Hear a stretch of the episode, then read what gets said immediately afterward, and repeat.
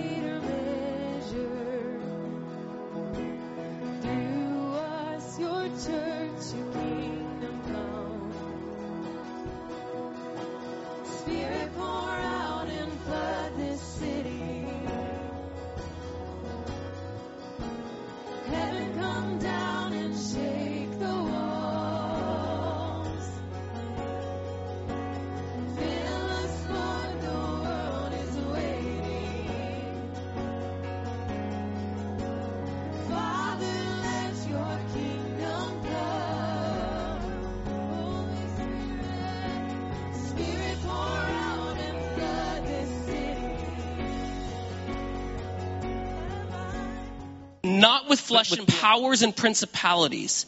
And we can always know the marks of his every intention, his every assignment, and his every tactic because there are always traces of deception. Now remember what Shekinah laid out last week. We find ourselves in a battle, so we have an enemy. Our enemy is not people. Not a single person on this earth is your enemy. You are being told that someone is. It does not matter what you believe or what station you watch or the things that you listen to on AM radio from any side or what podcast you choose. You don't have an enemy who is made of flesh and blood. Are we acting like it's wartime or peacetime? What pieces of armor are you missing that's critical that are leaving you in mortal danger? Understanding Paul's analogy is critical for us because we find ourselves in dangerous times. When everyone on the left and everyone on the right and everyone in between is prone to do what is right in their own eyes over and above the truth, you know you're in danger. Tonight, I want to say to you tonight that if you live in the United States of America, which I think is almost all of us, you might be missing the belt of truth. You might, like, not because you chose to, but because by cultural shaping, and it does not matter if you grew up in the church or not. It does not matter if you are a Bible believing Christian or not. We're going to talk about that in a second. You might have left the belt of truth behind. And it's important we understand that when Paul says the belt of truth, he isn't talking about the Bible. That is another thing on the list. The, the sword that we're going to do in a couple of weeks, that's the Word of God. The belt of truth is something else. If Paul wanted the belt of truth to be the Bible, he would have said so. He would have made that the piece of armor he was talking about, but he chose something different. Paul very carefully chooses this analogy, and he could have used another piece of armor to represent truth. What he is speaking about is the absolute truth of Jesus, the absolute truth of the gospel, and who's behind everything that is good in the world. He chose a belt to represent this. And we're going to talk about what that means and why. Come on up. You just volunteered. Congratulations. Can you go to the slide of uh, the, the actual armor? Okay. Actually, hold on. Let me think through this. What, what order do I want things? You just stand there for a second. Just stand there. Go, go to the last slide. Sorry about that, Sarah. So there, there are three things that, that, Paul's doing with this analogy for the belt. So the belt, which we're going to look at in just a second, it protects the most vulnerable place on your body, which is going to be your gut and your loins. It is the, it's like some of the most tender flesh that you have. It's also the fastest to bleed you out. It's going to be the thing that holds the sword. And it keeps the robes and the other pieces of armor together so that you're free to fight.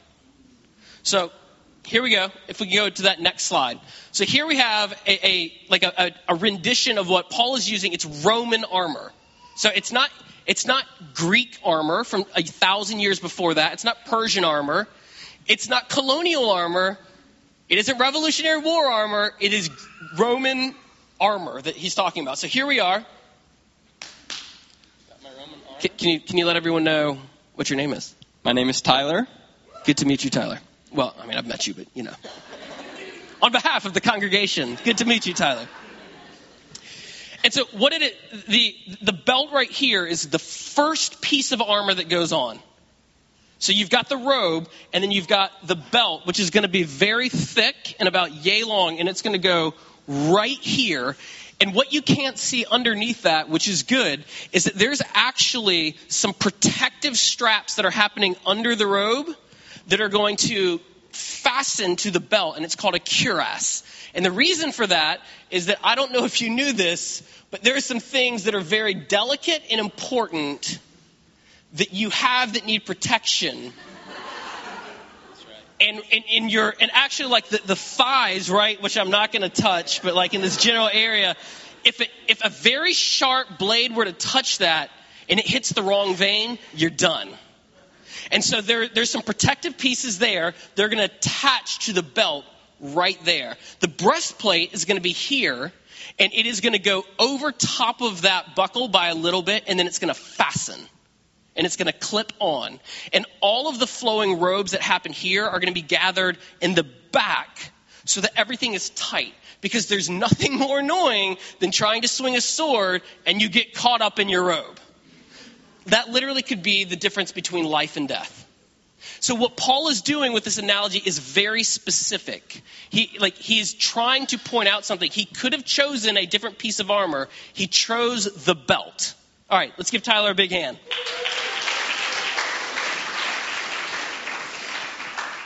So that, that's the analogy that Paul is, is drawing. It prote- the belt protects the most vulnerable place in your body. It's going to hold the sword for which you go into battle, and it keeps the robes and other pieces of armor together so you're free to fight. So let's pause that. Let's just put a pin in that for one second. We're going to take a sharp left hand turn.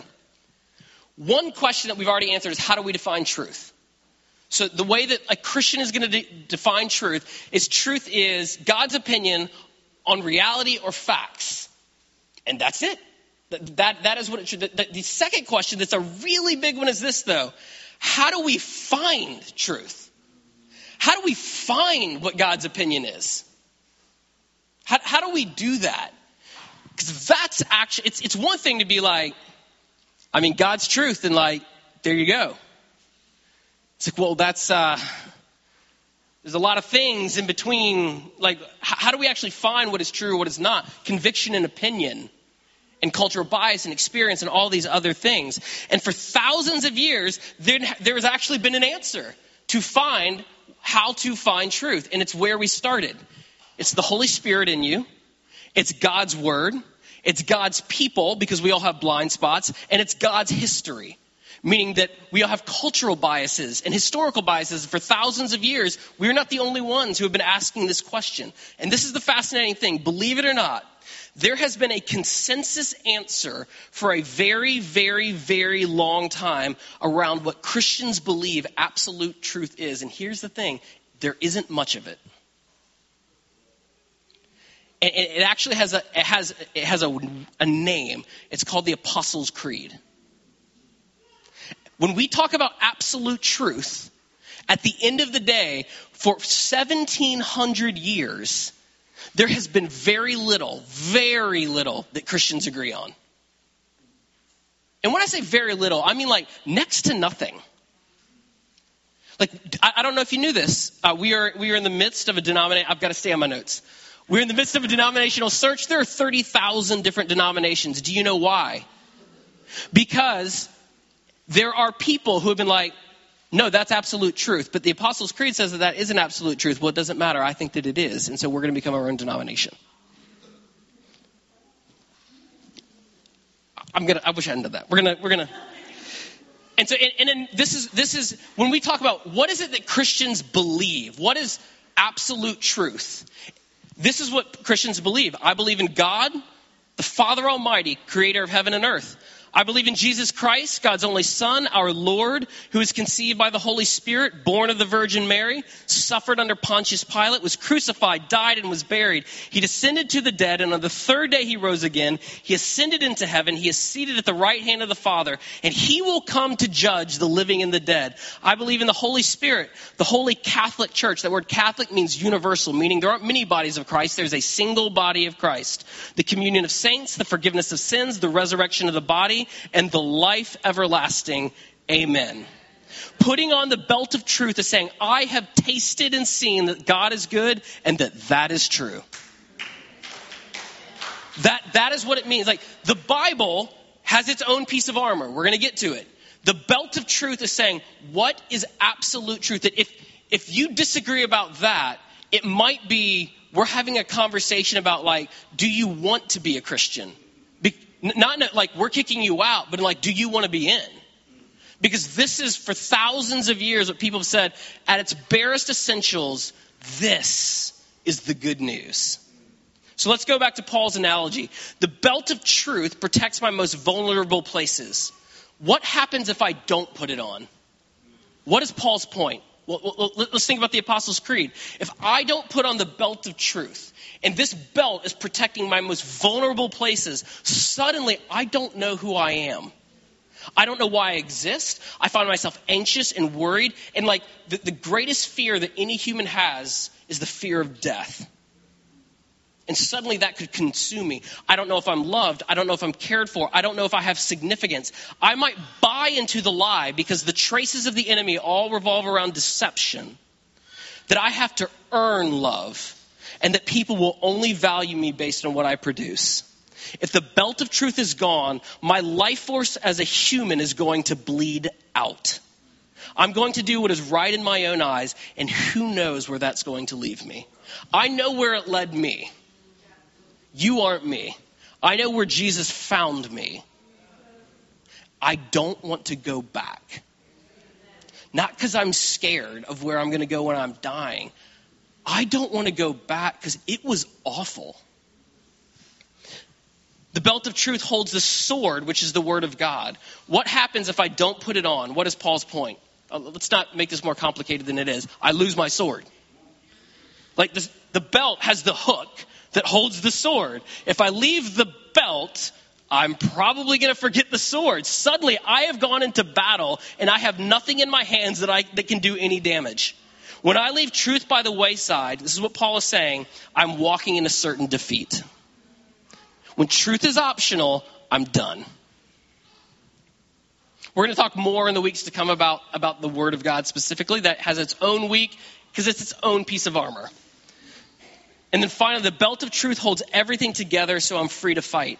What happens if I don't put it on? What, what's Paul's point? It's this without truth, I can't be free. There will always be something that's grabbing at me, and, and just candidly, usually it's your own sin. So, this is what we're going to do. I, I just want to close with a few random points. I'm going to throw some stuff at the wall. Um, and I, I want to continue to maybe connect some dots on this, this idea of truth and the, the belt of truth. So Jesus calls himself the truth, and he says he also came to set people free. So truth is meant to set people free. Let's say that again. Truth is meant to set people free.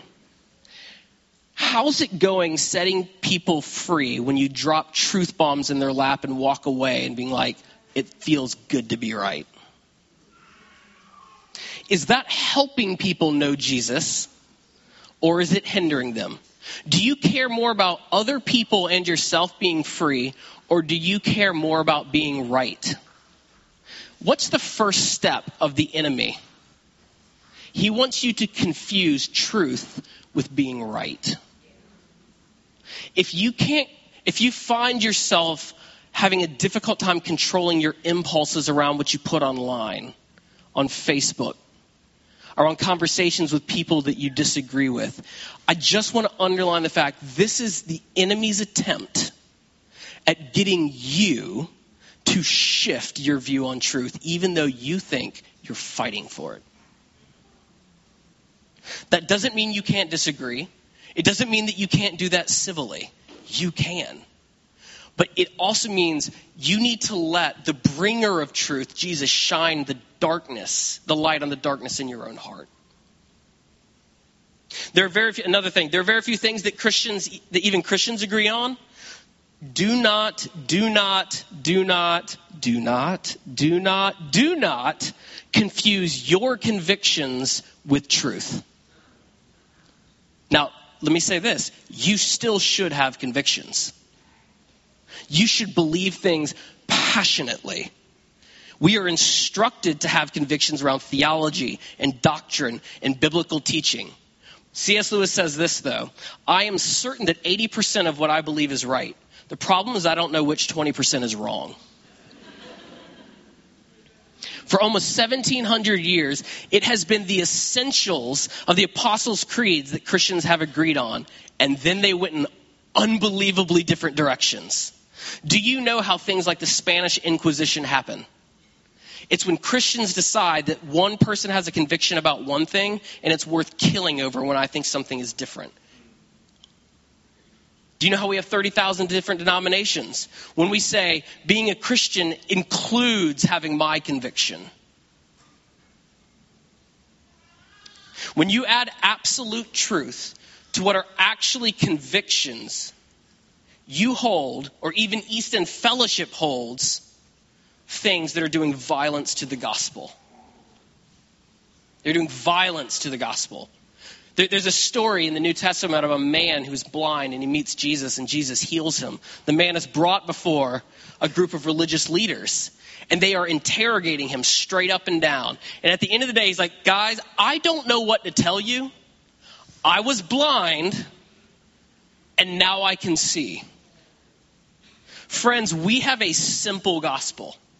There is only so much that we know. There's a reason that Paul Paul's like, I could have tried to argue with you. I could have tried to do all these different things. I could have tried to persuade you. I could have tried to shame you. I could have tried to do this, that, and the other. But at the end of the day, this is what I did. I proclaimed Christ crucified and resurrected, and you saw the power of the Holy Spirit. And we, we actually, Christians, agree on a very small number of things. But I, I've got to be honest with you. We believe that someone was raised from the dead and that person is God, and we're going to live with him forever. That's kind of nutty. Yeah? Like, that we agree on that separates us. And like the whole of the way everyone else thinks reality functions. That's enough to disagree on. It doesn't again mean that we shouldn't have conviction. But let's not make those convictions gospel. You can believe differently, and that doesn't make you a heretic. I can feel the emails coming. Here, this is my question, and this is the question that, because I'm just gonna be honest, I love being right. Talk to my Sarah Tuttle. You did not have to laugh that loudly. my goodness. I, I, I love being right. Thank you, Aaron. I don't need the commentary. the challenge for me is to recognize that that is step one of the enemy's plan. And the way that God wants to redeem that is for me, and I would say for us to embrace humility. This is what the gospel is. There might be some other things, but I'm not smart enough or spiritual enough because I'm not Jesus to add to that. I'm going to ask our band to come up. We're going to have a time of response that Aaron's going to lead us in. I know that we've we've gone a bit longer today. I want to encourage you to continue to press in. So friends, brothers and sisters of Easton Fellowship, I invite you to put on the belt of truth. May you step into the light. May you know the real and living Jesus Christ who came to earth, who proclaimed the good news of the kingdom, who was crucified, who was dead and was buried, but was then resurrected to life, and even now is fighting for you. He is interceding on your behalf right beside the Father. So I'm going to invite you to stand. We're, we're going to have a time of what, what I hope, like what, what I want to say is like, if we believe that about the Apostles' Creed, if we say, I want to put on the belt of truth, that is exceptionally good news for us today. Because that means the one who fought for us, the one who claimed us, is going to be the one who, who brings us and resurrects us to life with him. So we're going to go into a time of worship and prayer. We're going to have some folks around the wall but I, I really want this battle cry of truth, this idea of these, this essential, simple truth to sink in. Um, that it would be a seed that God waters and grows. And would we have the humility to see what it is that the enemy is doing? To see where it is that we want to participate with him? And would we actually ask for God's help? Amen.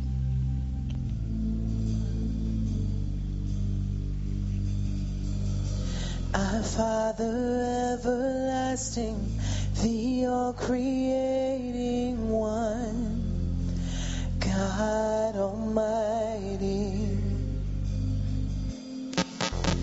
Through your Holy Spirit, conceiving Christ the Son, Jesus our Savior.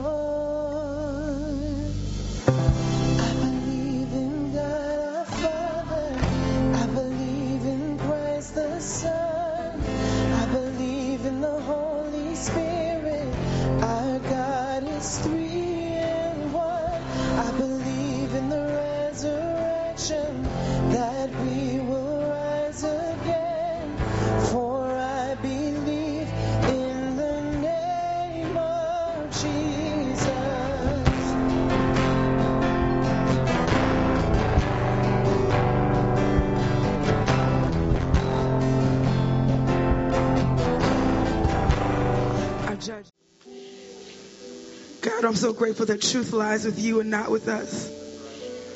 I'm so grateful that truth lies with you and not with us because God, you're never, ever changing. You remain the same. You are constant. You are steady. You are faithful. You are true, God. You are the living God. And no matter what comes, no matter what goes, no matter what's in style, no matter what's out of style, you and your word stands forever. Heaven and earth are going to pass away, but your word stands forever. Your truth has stood forever and will continue to stand. Lord, help us to rest on your truth, on the truth of your word. We recognize that you, God, are our Father and our Creator, and that you sent your Son Jesus to save us from our sins. He was born of a virgin. He was he was persecuted. He was crucified. He was buried. He descended into hell and he ascended with all power in his hands. And not only that, you gave us that power to live out a life of holiness as your church, as the body of Christ. And God, we thank you that you're coming again. Thank you, Father. I'm so grateful that no matter what anybody else says, our God has the final say. Amen. No matter what anybody else says, our God has the final say. We're going to sing that a little bit. We can pick ourselves up. All right. Hey.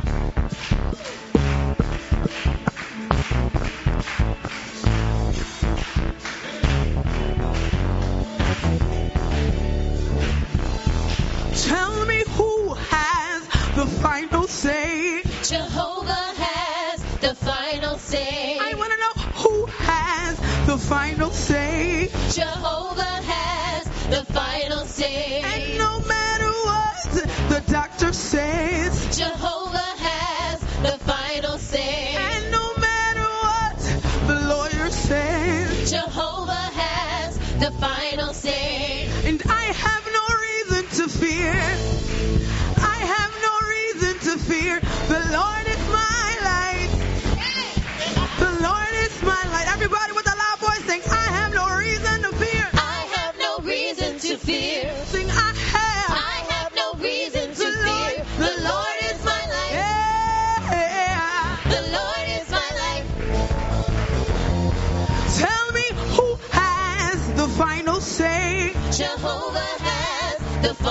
Say. I want to know who has the final say. Jehovah has the final say. And no matter what my pockets say, come on Jehovah somebody. has the final say. And no matter what the world may say, Jehovah has the final say.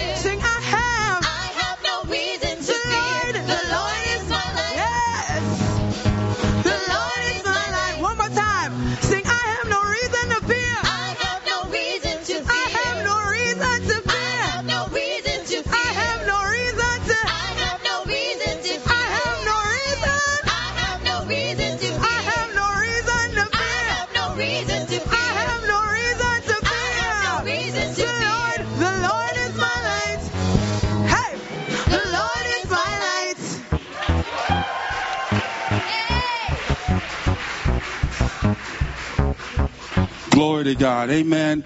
Come on, come on, come on, come on. Clap your hands for the Lord. Amen. Praise God. Just, just, just please, please, please, please keep building in this series. Let's give God a thanks clap for Pastor Doug.